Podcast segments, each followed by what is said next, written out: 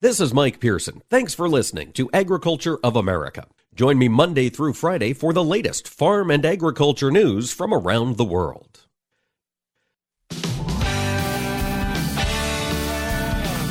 Informing America's farmers and ranchers. This is AOA, produced by the American Ag Radio Network. Now, here's your host, Mike Pearson. Hello, ladies and gentlemen. Thank you for tuning in to AOA here on this Wednesday. We've got a lot coming on today's show. We're going to talk weather, we're going to talk markets. Naomi Blohm will join us later in the program, and we're going to talk discussions happening in the media, at kitchen tables about that food versus fuel debate that is heating back up as ethanol demand continues to grow. Scott Richman, the chief economist from the Renewable Fuels Association, will be joining us to talk his perspective on that conversation. But before we jump into all of that, we're going to talk weather and we're going to check in with our friend Ed Vallee. He is a decision support meteorologist at Atmospheric G2. Ed, thanks for joining us today. How are you, Mike? Hey, I am fantastic, sir. Thank you for joining us today. And even though I'm doing fantastic here in the central part of the country, as we look out west, Ed, we saw last week the state of Oregon Governor Kate Brown declared yet another drought emergency, third consecutive year in the row. Take me out west. Ed, what's the forecast look like over the summer? Is there any possibility those folks out there are going to get more moisture? Yeah, it's a good question, Mike, and it's it's one of those things where they've been in this pattern for so darn long, right? They've been they've been dealing with these droughts, like you said, for multiple years uh, as a part of this La Nina uh, kind of overall complex that we're dealing with. And you know, I, I think as we move forward here, um, what typically does happen in these La Ninas is that we actually end up with uh, some cooler weather in parts of the Pacific Northwest. The problem is that doesn't always come with moisture, right? So as we kind of look, I, I'm sure you guys are, are familiar with the drought monitor and, and all those good tools that we can use to kind of diagnose the, the drought issues in, in a lot of central and southern Oregon and even parts of eastern Washington and, and much of the state of California continue to be in uh, what we call a D3 and a D4 level drought. That means that it's an extreme drought or even in some cases an exceptional drought. So, you know, we're in a situation now where I, I think it's going to take some time. Uh, if this were to improve, even if we start getting moisture right away, it's going to take uh, months to really kind of deplete this deficit that we've built over the past few years. So I think, unfortunately, here for the next few weeks and even months, uh, we're going to be continuing to deal with these drought conditions out west. Ed, the meteorological industry, when it talks about these long term sustained droughts, and of course, you know, the Salt Lake Basin has been effectively in a drought for 10 years almost. When does it stop being a drought and just become the way things are? Right. That, that's a very fair question. And, and what we do here is, is we look at what we call 30 year normals. So uh, on a, on a longer time scale, right? So that's what we call our climatology, or what we call normal. So uh, the period of time is 30 years. So the answer to your question, in theory, would be 30 years. So we see a lot of these decadal oscillations um, in weather. So that's why we have a bigger time frame, because as you said, we've been in a drought in parts of the Southwest for almost 10 years now. But what tends to happen is what goes up must come down, and vice versa. And, and the ultimate um, best solution to provide the best baseline for normal is to use a longer time frame. So about 30 years is the answer to that question. Once you start getting past 30 years, unfortunately, that's what we call the new normal. All right, 30 years is the window. And I want to bring it to the center part of the country. We are looking at a lot of heat here in the immediate forecast. How hot's it going to get, and who all's going to see these 100 degree temps here over the next couple days? Yeah, so it's no doubt about it. It is. It's been hot. Yesterday, Chicago hit, uh, depending on which airport you looked at, 99 or 101 Midway and uh, O'Hare there. So it's been hot. We, there's no doubt we, we've seen some heat so far this June. Not much different than what we saw last year around this time. We are going to see building temperatures here, 80s and 90s for pretty much the entire belt here today. And then as we head towards the end of the week, the northern belt, the Dakotas, the southern Canadian prairies, parts of Minnesota, those areas will be in the mid 90s tomorrow. And then as we head towards Friday and into the weekend, we are watching a cold front move in from the west, but not before we see some more 90s here for Friday and Saturday across a majority of the belt. I think the 100s, for the most part, are going to be confined down in parts of Kansas, parts of Oklahoma, and Texas. So, wheat country, winter wheat country, going to be dealing with some significant heat here, but spring wheat country also going to be dealing with some heat. And I know our friends up in the north uh, have been waiting for some of this heat after what a, a cool and wet start to the season we've seen. Yeah, that's true. I think there's a lot of folks cheering some of this heat up in the northern parts of the country. Ed, you mentioned that cold front coming through this weekend. Is that going to kick off some severe weather as it meets that hot air?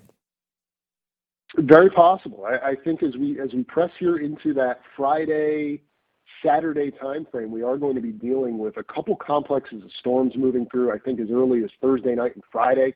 Parts of the Dakotas, parts of Minnesota, maybe parts of Nebraska and Kansas as well could see some storms. And then as we head into the weekend, Friday night into Saturday morning looks pretty active in the northern belt.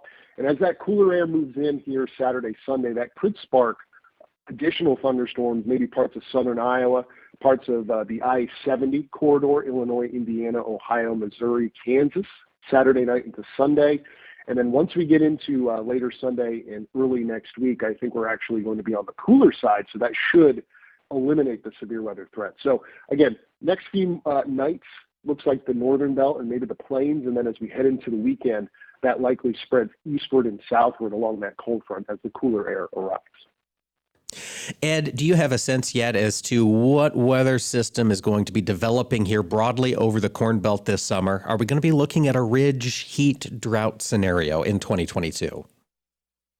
Yeah, so that's that's a very uh, blunt question. I'm going to give you a blunt answer, and the answer is if you're in the plains, uh, specifically parts of Nebraska, Kansas, and the uh, panhandles of Oklahoma and Texas, I think you are in for a continuation of what we've seen here so far this year. Now, Further north and further east, which does include a lot of our major production areas of corn and soybeans, um, I think this ridge is going to set up down in parts of the southern plains. So the further north and east one travels, we may actually see additional shower and thunderstorm risks here into the beginning and middle of July. So while it does uh, look rather ominous, especially with the heat ongoing now and what we may see coming up, I, I do believe there's going to be opportunities for precipitation. So I don't see this as a uh, worst case, let's call it 2012 type scenario. I don't see that.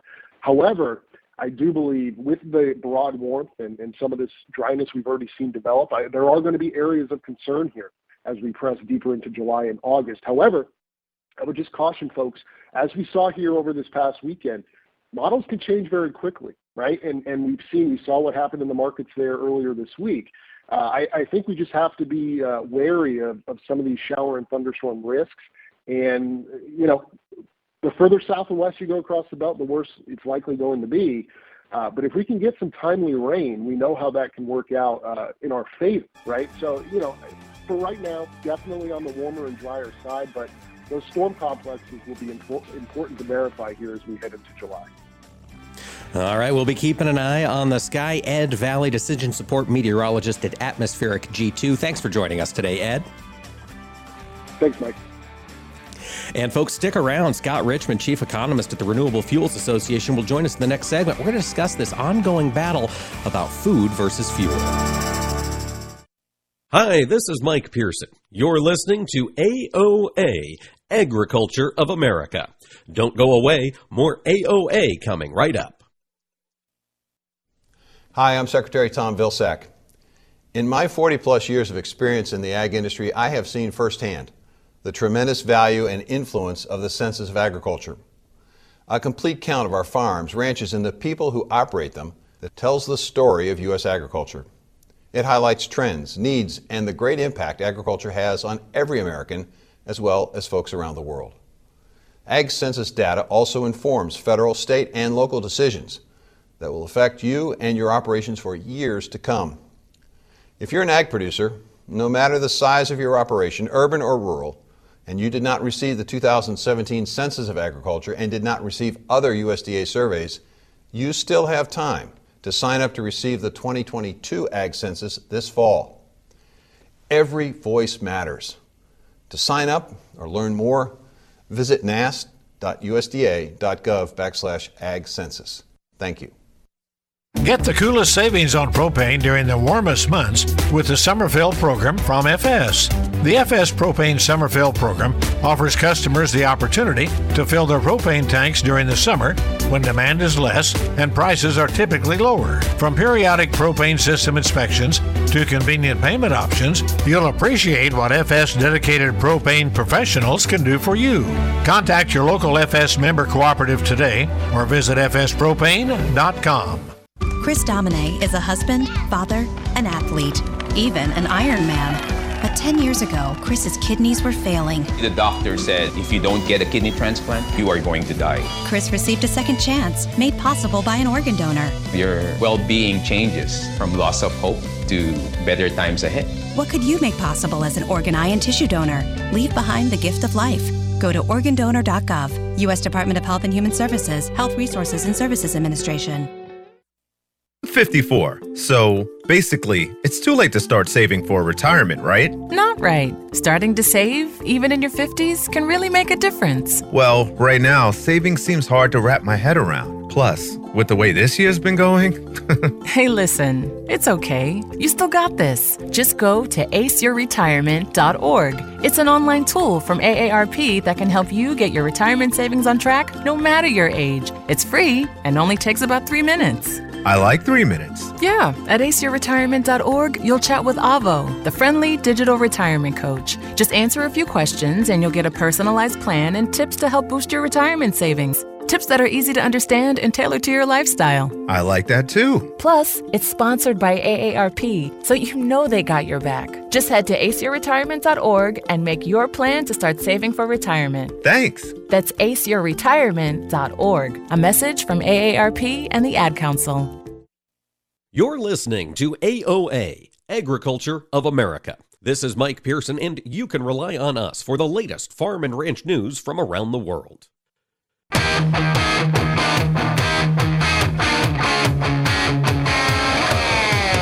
Keeping America's farmers and ranchers informed on AOA. Now back to Mike Pearson. Welcome back to AOA, ladies and gentlemen. Appreciate you taking the time to make us a part of your day today. 10, 15 years ago, if you were involved in agriculture, particularly in the Corn Belt, ethanol was a very hot topic as we saw gasoline prices skyrocket back during the Great Recession of 2008. Then we had about five years where it seemed like every conversation of ethanol was also a conversation about food prices, and that food versus fuel debate was going hard 10 years ago. Well, here just a week ago, Financial Times ran a story with the headline Food versus Fuel. Ukraine war sharpens debate on the use of crops for low carbon fuel. Of course, that's where ethanol comes in, folks. We are having this food versus fuel debate again. And I wanted to make sure we all had our facts in order. So to do that, I've invited Scott Richman. He is the chief economist at the Renewable Fuels Association to join us today because this is not a new topic of conversation in the ethanol space. Scott, thank you so much for joining us today. Well, good morning. Thank you for having me. Let's talk first and foremost about the situation in the market right now. Scott, we've got high fuel prices, we've got high food prices. Is one causing the other?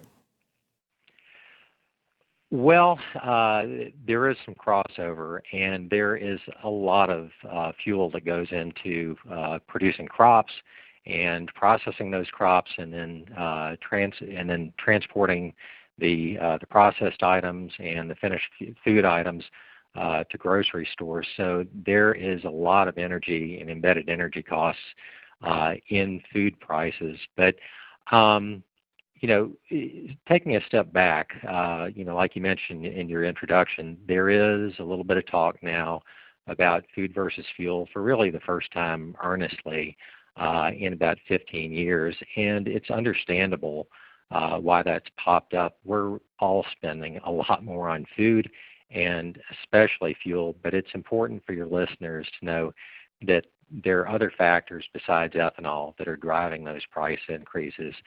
Uh, ethanol has actually been at a discount to gasoline all year. Uh, last few months, it's often been at a dollar per gallon discount or more. So ethanol is keeping retail gasoline prices from rising even higher. If we didn't have that dollar per gallon discount, and if ethanol weren't uh, weren't didn't constitute 10 plus percent of the fuel pool, then we'd have significantly higher uh, uh, gasoline prices. And uh, you know, we can talk about ethanol has not even been the primary factor driving uh, higher corn costs, uh, much less retail food prices. So, um, you know, it's understandable when inflation's at a 40-year high. Uh, people want to know why. You're going to get these sort of articles, but it's really important for people to kind of cut through the noise and, like you said, look at the facts. And the facts are, as we come back to that corn crop, because I think when folks are talking food versus fuel, their main concern is we're diverting food, you know, from livestock largely to fuel production. But of course, once that bushel of corn goes to an ethanol plant, Scott, that's not the end of its journey either as a product or as food, is it? This this has feed coming out the back end.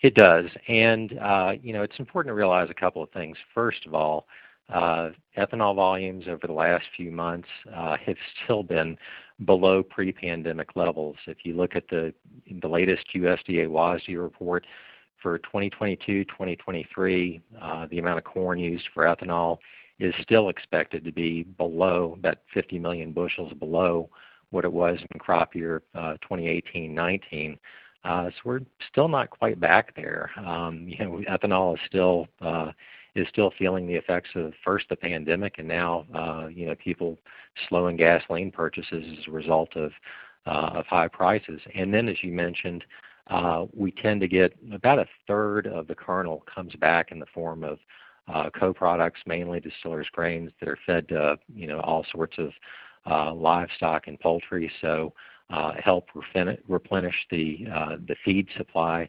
And then, you know, I, I might also just mention as background, your your listeners will know this, but corn prices have actually been rising for the last couple of years. You know, first we had the the very large scale exports to uh, to China, and we've had weather problems here and in South America, and then the Russian invasion uh, of Ukraine uh, caused prices to take another leg up. So, you know, like I mentioned, uh, ethanol is not even you know, we're below pre-pandemic levels. Uh, it's not even the primary driver of corn prices, much less retail food prices. Yeah, it is interesting how ethanol has been seized on in this moment as the driver of corn price. When, as, as you mentioned there, Scott, there have been so many other factors, not to mention just the tight overall global supply that we're dealing with right now around the world. I'm curious about this last bout we had on this food versus fuel discussion. You mentioned it's been 10 years since this has really been a, a serious topic of conversation. What was it 10 years ago that pushed this conversation out of the headlines? Well, uh, it came into the headlines because similar to where we are right now, we had tight uh, we had tight grain supplies, uh, we had uh, tight uh, uh, petroleum supplies uh, in the market in the you know in the in the time frame around 2007 2008, uh, and then you know it took a couple of years because we had some weather problems, including a drought in 2012. But on the ag side, we finally replenished uh, we finally replenished inventories. We finally had, uh, you know, a, a, a, really good crop that was able to do that. And uh, you know, after that, we had, I don't know, six, seven, eight years where um, we had fairly good weather and uh, we had really fairly constrained uh, demand growth. Uh, you know, unless you're looking at certain commodities going internationally, but you know prices were were not great. I you know I was consulting for uh, for uh, folks in the in the agricultural and renewable fuels side of things um, at the time, and I you know I remember a lot of uh, a lot of conversations four or five years ago about you know people that were uh, that were struggling, uh, farmers that were struggling because of low commodity prices, and that really lasted until you know just uh, just a couple of years ago here. Yeah, I mean, we kind of say fall of 2020, maybe August of 2020 was the end of the the low commodity price world, at least for the ag commodities. And Scott, I think that highlights a, an issue that often gets pushed to the back burner when this discussion pops up in, in the news, which is that ethanol plants, at the end of the day, are competing as an end user for those bushels of corn, just like feedlots, just like everybody else. They're motivated by the same margins. And I'm curious, in your work uh, as an economist, are plant margins still looking healthy with corn up here north of seven bucks? Well, we've we've had margins uh, compress a little bit. Uh, they're still, you know, they're still okay uh, right now, and they're still supporting. You know, we've we've got, uh, you know, we've we've we've got the the highest corn prices uh, in a in a decade. Fortunately for our folks, for the ethanol producers, uh, prices have started uh, coming down the last last few days, but we've still got very high corn prices.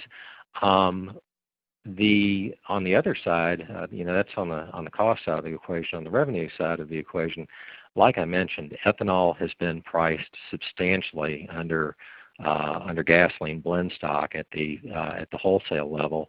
So that has allowed uh, ethanol prices to uh, to be at a level where ethanol producers have been able to cover, uh, you know, really through uh, most of this calendar year, uh, have been able able to cover uh, those increased costs, and so we've been able to to be competitive uh, in the fuel market at the same time that we've been able to have you know pretty decent margins. they have been a little bit lately as we've gotten a combination of uh, you know of, of pretty stout uh, corn prices and a little bit of demand reduction uh, on the on the fuel usage side of things. But uh, but overall, it's been a you know it's been a considering where corn prices have been, it's been a pretty good year. It's been a good year, and those plants are getting that product out there. We're blending it with that high priced crude oil, and we're bringing down the overall average cost. I mean, Scott, I think there's a compelling case to be made that ethanol is fighting inflation in this environment. Absolutely. I mean, there was a study done uh, in 2019, just before the pandemic, that looked at uh, the impact of ethanol usage toward the RFS on gasoline prices in the United States, and the conclusion was that as a result of the presence of gasoline, 10% plus uh, of the gasoline uh, supply, uh, the price, the retail price of gasoline was 22 cents per gallon less than it otherwise would have been. And now you layer on, you know, ethanol prices that are a dollar per gallon cheaper than wholesale gasoline, sometimes a dollar thirty, and uh, we are combating inflation out there.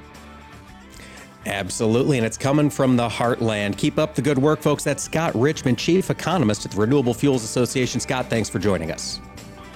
Thanks for having me. And, folks, more AOA when we return. Hi, this is Mike Pearson. You're listening to AOA, Agriculture of America. Don't go away, more AOA coming right up. Join us every Tuesday for Around the Table, brought to you by CHS, as we discuss how cooperatives support farmers and ranchers and build strong communities. Each week, we'll chat with voices from across the cooperative system. From global market access to local expertise, we'll explore how co op ownership means you own a world of opportunities. Tune in on Tuesdays or visit cooperativeownership.com to learn more. Mike Rowe here with a gentle reminder that civilization is held together by pipes, wires, and cables. It's true. There are over 5 million miles of gas lines, power lines, fiber optic lines, water lines, and sewer lines, all buried beneath your feet. And every 60 seconds, somebody digs into one. Look, if you're thinking about digging around, do yourself a favor and call 811 first just to find out what's down there. Trust me, you don't want to find out the hard way. Call or click 811 before you dig and visit safeexcavator.com for more info. You're listening to AOA for the American Ag Network. I'm Jesse Allen reporting. Well, soybeans and bean oil being pressured here today by the plunge in palm oil in Malaysia and soy and palm oil in China, and the $7 per barrel free fall in crude oil futures here early on Wednesday. The consideration of a suspension of the gasoline tax and fears of a U.S. and world recession is leading to weak outside financial markets. Crude oil right now down 723 a barrel, 102.29. Now the grain and oil oilseed uh, trade again is pretty much all over the place as we see corn and wheat futures trading their way higher. Uh, USDA reported two point declines in both corn and soybean condition ratings yesterday afternoon, though that's more or less the seasonal trend for this point in the year, despite hot and dry weather across the belt as of late. Now, northern states and spring wheat condition ratings did benefit from the heat. The uh, opposite effect was seen south, though, with winter wheat ratings staying ugly as harvest advances to the quarter pole as of Sunday night and works ahead and north of I 70. Cooler 6 to 10 day forecast continue to cap gains, though, while a more varied 11 to 15 day map is bringing back normal to above normal temp chances in early July. And with the weather market fully entrenched, it's going to make things very volatile moving forward. Taking a look at current numbers on the trade, July quarter up seven, seven sixty seven to three quarters. December up one to three quarters, seven oh three to quarter. July Chicago wheat up nineteen and a half, nine ninety four three quarters. July KC wheat up 14, 10 55 to quarter. July spring wheat up five and a quarter, eleven twenty three. July beans down 14 and a quarter, 1666 at three quarters. November beans down 24, 1486 and a half. July bean meal up 20 cents a ton, 431.50. July bean oil down 190.7147. Live cattle for June down 90, 136.92. August feeders down 140, 173.90. July hogs down 25 at 112.47. I'm Jesse Allen reporting. You are not your diagnosis. A medical chart is not your identity. And vision loss does not define you. Your drive shows who you are. And you are not alone. Because we are driven too. To be a beacon of strength, a champion of courage, an advocate for hope. You are not alone. Because we are stronger together. We drive the research for the cures we are finding. We're fighting macular degeneration, retinitis pigmentosa, Usher syndrome, and the entire spectrum of blinding retinal diseases. We fund. We fight. We, we win. We we we we are, are the, the foundation, foundation fighting, fighting blindness. blindness. Together, we are fighting blindness. Join the fight at fightingblindness.org. This is Mike Pearson. Thanks for listening to Agriculture of America. Join me Monday through Friday for the latest farm and agriculture news from around the world.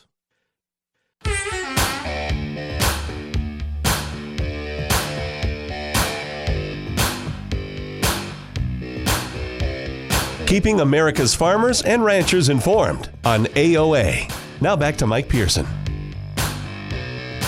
Hello, folks, and thanks for tuning in to AOA today. We've talked weather, we've talked media and conversations about food versus fuel. Next up, it's time to talk markets. Joining me today is Naomi Blohm of Total Farm Marketing. Naomi, thanks for joining us today.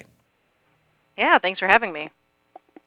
I want to start on the outside markets. Let's look outside of agriculture real quick. We've got inflation still in the news. We've got interest rates rising. We've got crude oil collapsing. Naomi, what is happening on the big picture here in the economy?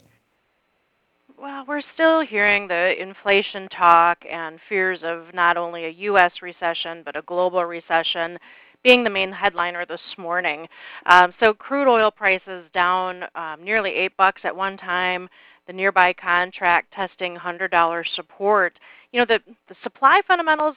You know we're still it's a supportive picture for energy, um, but the the thought of recession or all of a sudden demand starting to lessen is weighing on prices.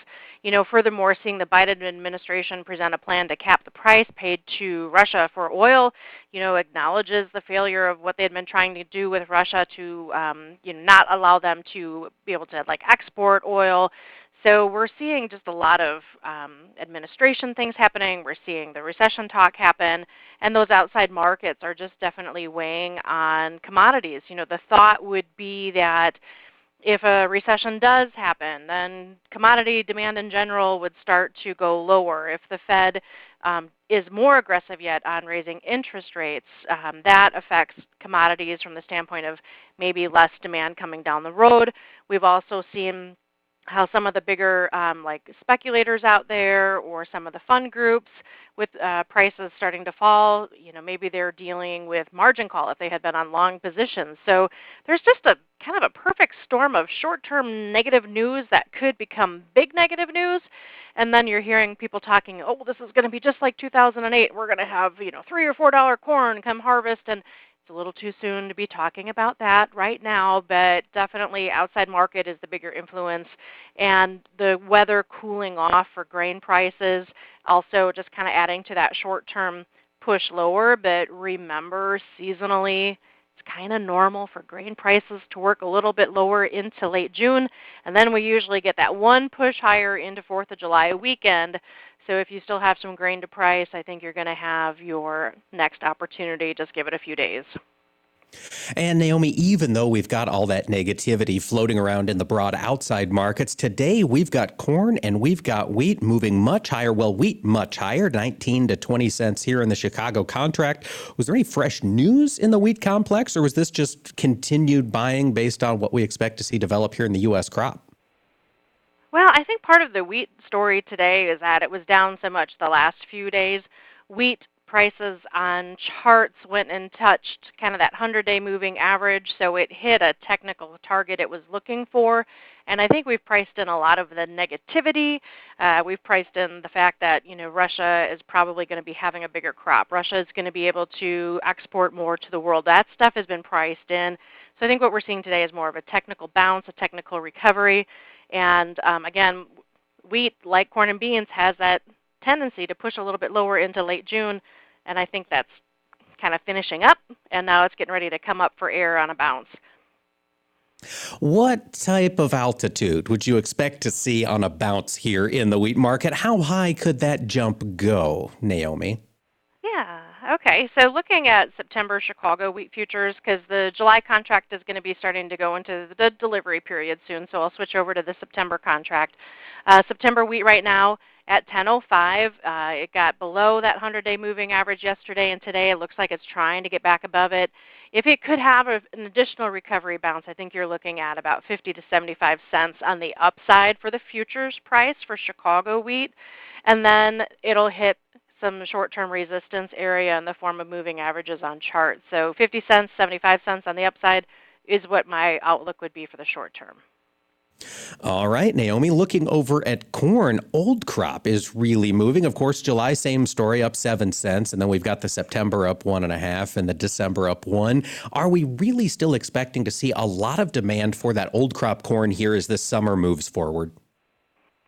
Well, you know, that's a good question. And I actually called out to clients yesterday and I'm like, okay, what's tell me what's happening in your your area as far as the basis goes basis is continuing to stay strong for most everyone with that old crop pricing.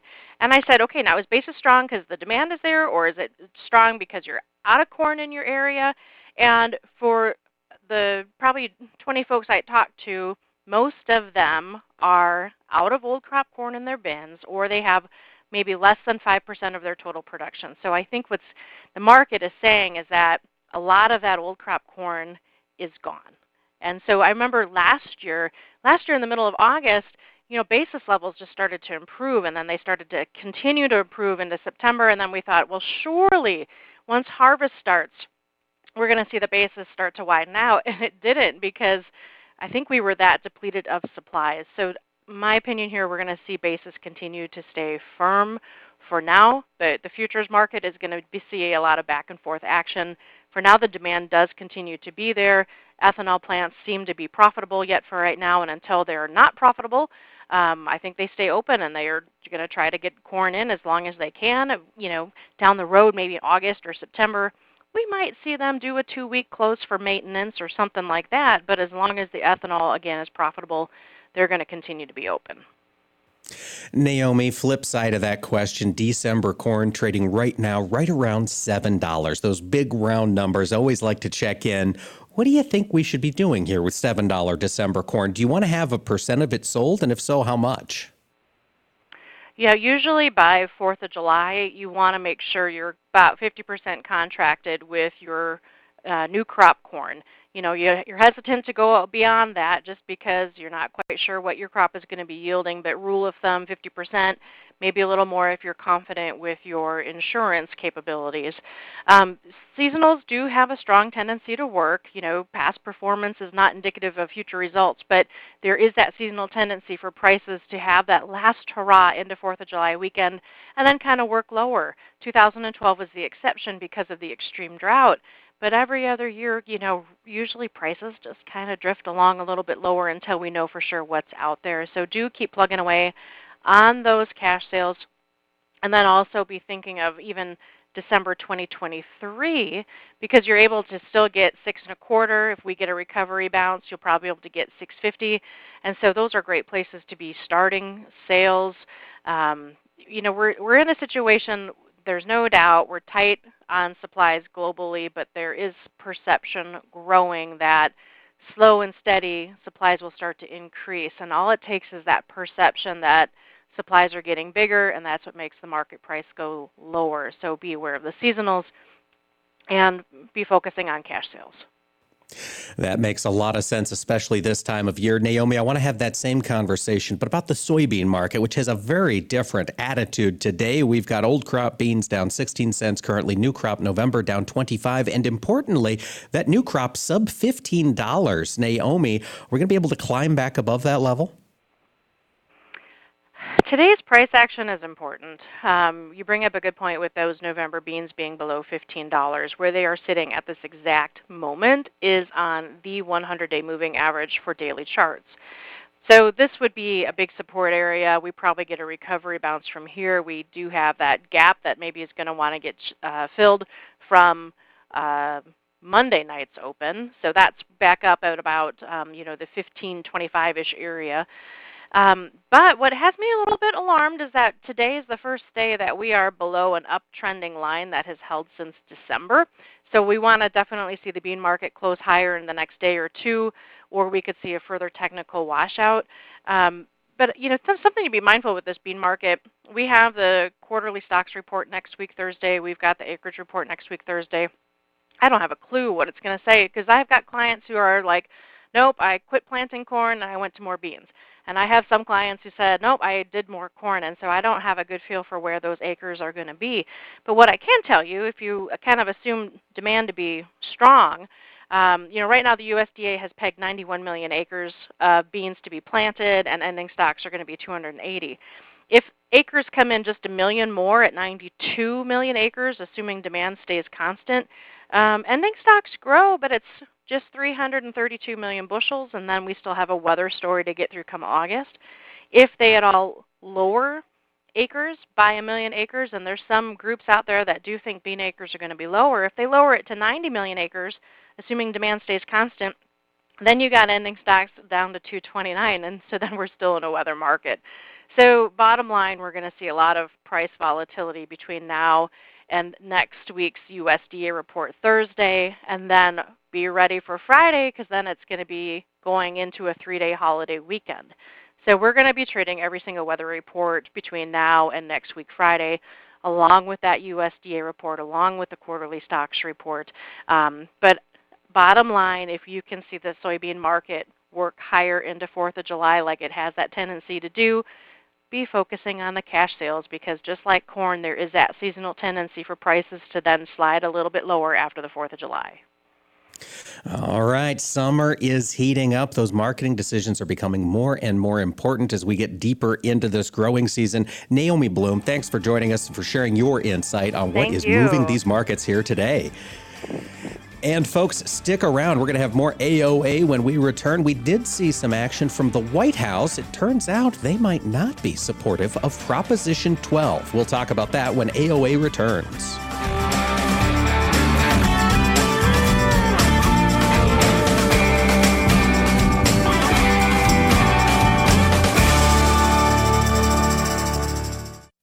Hi, this is Mike Pearson. You're listening to AOA, Agriculture of America.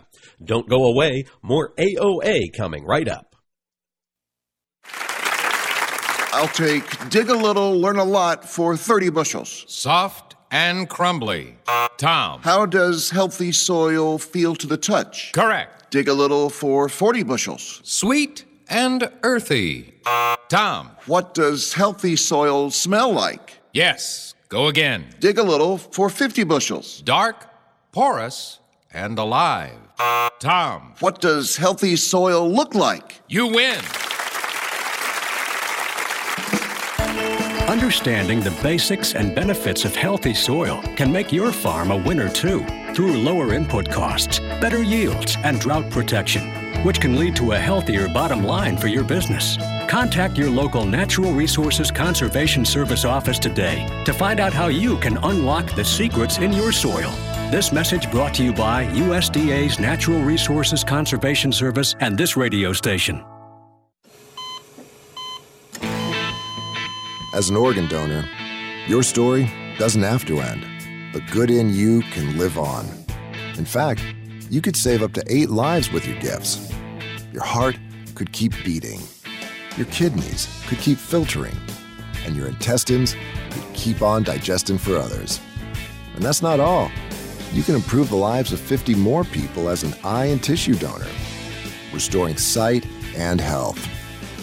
And you're not just helping out the person receiving the transplant, you're touching whole families with your life saving gift. Register in minutes. Just go to organdonor.gov. You'll be happy you did. And just maybe, someone else will be happy too. Sign up today. Go to organdonor.gov. It saves lives. U.S. Department of Health and Human Services, Health Resources and Services Administration. Soil, the final frontier. These are the voyages of the Soil Ship Enterprise to explore soil life, to boldly grow where cover crops have never grown before. Farmer's Log, soil date 31655.4. We've come across some strange but incredibly helpful life forms. We didn't have to travel far to find them, but these organisms have proven invaluable on our trip through the solar system. They help feed us by nourishing and protecting our crops. They've built our soil structure to make it more resilient to the harsh weather we encounter. Our sensors indicate they're even helping us store carbon that plants take out of the atmosphere and put it back into the soil. Guess you can say our living and life giving soil is the best thing to cling on to. Um, sorry. That's soil fleet humor. Visit your local USDA Natural Resources Conservation Service office today and learn more about the basics and benefits of soil health. This message brought to you by USDA and this radio station. The average American eats 250 eggs per year, which translates to a total annual consumption of 76.5 billion eggs in the U.S. About 60% of eggs produced here in the U.S. are used by consumers, and about 9% are used by the food service industry. A chef's hat is said to have a pleat for each of the many ways you can cook eggs. The color can range from white to deep brown. Hens with white feathers and earlobes lay white shelled eggs, while hens with red feathers and earlobes lay brown shelled eggs. Because breeds that lay brown eggs are typically slightly larger birds, they require more food, making brown eggs usually more expensive than white. You can tell whether an egg is fresh or stale by dropping it in water. A fresh egg will sink, but a stale one will float. Eggs also contain all the essential protein, minerals, and vitamins, and egg yolks are one of the few foods that naturally contain vitamin D. And eggs are also good for your eyes because they contain lutein, which helps prevent age related cataracts and muscle degeneration. These farm facts brought to you by the American Ag Network. How many acres are you keeping an eye on? Another pair of eyes could be very helpful in protecting your ROI, especially ones that are highly trained. And that's what you'll get with an FS crop specialist. They can spot issues you might not even know you have using the latest technology, including thermal, drone, and NDVI imaging. Then they can get an early treatment plan started. Contact your local FS crop specialist to learn more about our crop scouting services. It's one more way FS is bringing you what's next. Hi, I'm Smokey Bear, and I made an assistant to help you out because only you can prevent wildfires. Hey, Assistant Smokey Bear, call me Papa Bear because I'm grilling up dinner.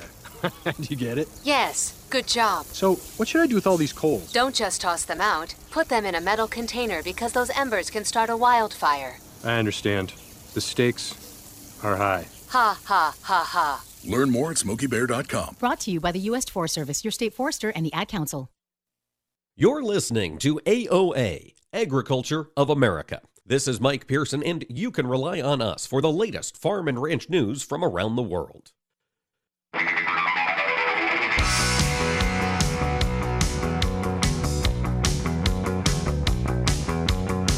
Keeping America's farmers and ranchers informed on AOA. Now back to Mike Pearson. Well, folks, thanks for tuning in to AOA today. One topic that is back in the news is Proposition 12, the California law that requires 24 square feet per sow for their gestation. And this is, of course, a law that would apply to meat sold in California regardless of where it was produced. So the state of California wants to go out and inspect uh, meat per- pork producers around the country to ensure that if they're selling any meat into California, it is coming from sows that were raised in in stalls with more than 24 feet per head. Now, the American uh, Farm Bureau Association and the National Pork Producers Council have taken this law to court. They've taken it to court repeatedly. And back in March, the Supreme Court agreed to hear this challenge. And they agreed to hear it on the grounds that California is affecting interstate commerce around the country. They're changing the way other states do business. Well, of course, the battle lines have been drawn. The pork industry is opposed to Proposition 12. Environmentalists, broadly animal welfare folks, tend to be in support of it.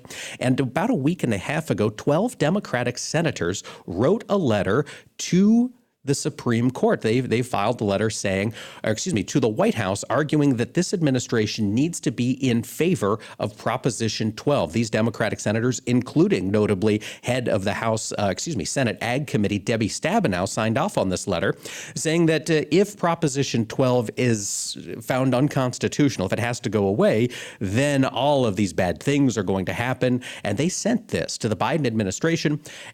Well, the Biden administration responded today this, excuse me, yesterday, the Solicitor General, which is the administration's top attorney, they would be the ones who would present, you know, in, in front of the Supreme Court uh, if they were supposed to. They filed a brief with the Supreme Court yesterday, coming out opposed to Proposition 12. This was not what I expected to see the administration do. I was thinking they would probably just be radio silent on this issue, but came out, as I read it, fairly strongly. Our friend uh, Jackie Fatka reported this letter yesterday from the Solicitor General and their brief notes, quote, petitioners plausibly allege that Proposition 12 has no genuine health and safety justification, and the California Department of Food and Agriculture has stated that Proposition 12's confinement standards are not accepted standards within the scientific community to reduce human foodborne illness. They go on to say that Proposition 12's sales ban is aimed at, quote, cruelty to animals that occurs entirely outside of California and has no impact within California. The state may not extend extend its police power over animal welfare beyond its jurisdictional bounds by regulating out of state activity with no in state impact based on a philosophical objection. Brief continues to say states may not otherwise regulate out of state entities by banning products that pose no threat to public health or safety based on philosophical objections to out of state production methods or public policies that have no impact in regulating the state. This was a very strong response, and as I read it, a very strong defense of the existing understanding of the Commerce Clause, which NPPC and American Farm Bureau would argue does not allow the state of California to inspect pork producers' facilities that are maybe in Illinois or Iowa or North Carolina. So that is one more brief that has been added to this case. NPPC, the other actors are all now also filing their briefs with the Supreme Court. The Supremes will take about six months to read through everything. They're going to have their conversations, their internal disputes and discussions. And then by the time we get to October, it is expected that we will hear this case in front of the Supreme Court and we'll see how it plays out. So we will no doubt be talking more about Proposition 12 as we get into the fall of this year. Before we get into the fall, though, there is an issue It's come up several times on today's show. I'm sure we're going to be talking about it all summer long, and that is elevated fuel prices. Currently, the national average price for a gallon of regular unleaded gasoline is $4.95 and a half cents. That's down from the record, which we set about five days ago at 501. Diesel prices still elevated. We set a record in diesel price at $5.80 81 and a half cents here just two days ago. Today, we see diesel trading at $5.81 and a quarter cent. So we're down four tenths of a penny there in the diesel price. This is having huge impacts across the economy. Naturally, it's encouraging politicians to throw their solutions out, and it's expected later today, President Biden is going to throw out a solution he'd like to see implemented, which is a federal gas tax holiday. It is expected that President Biden is going to call on Congress to pass a three month suspension of the federal gasoline tax. And uh, for those folks that don't have these numbers handy, that gas tax at the federal level is 18.4 cents on a gallon of unleaded gasoline. It's 24.4 cents on a gallon of diesel. So he is uh, asking Congress to waive the gas tax. There is a lot of pushback, however, from both parties. Uh, prominent Democrats have expressed concern. Uh, House of Representative Speaker Nancy Pelosi worried that this move would have a limited effect on prices. Basically, it's going to drop them by about 18.4 cents there in unleaded and uh, 24 cents in diesel.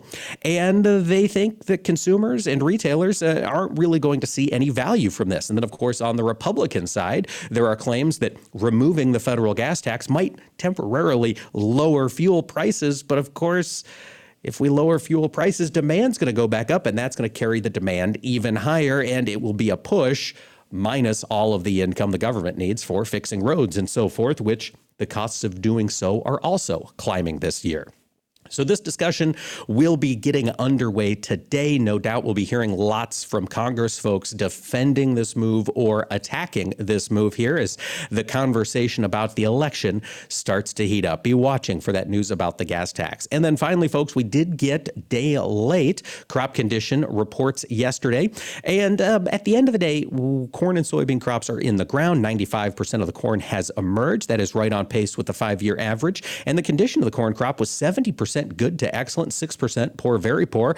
That good to excellent category grew five percentage points from the week prior.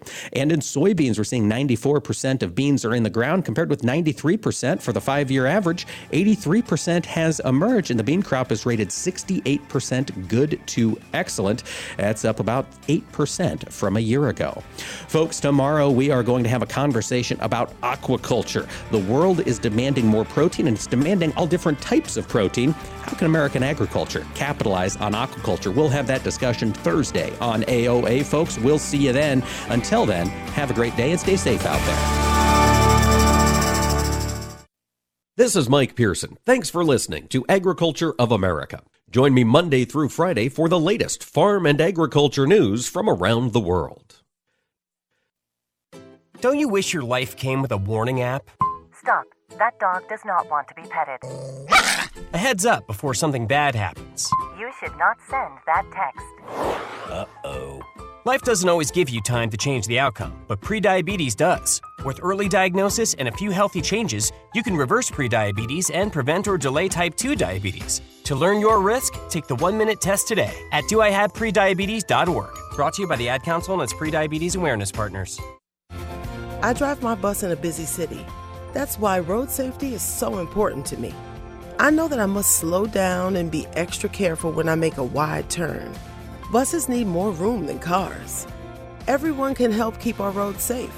Next time you're driving, remember to give buses plenty of time and space to finish turning before driving ahead. Let's all plan to share the road safely. Learn how at www.sharetheroadsafely.gov.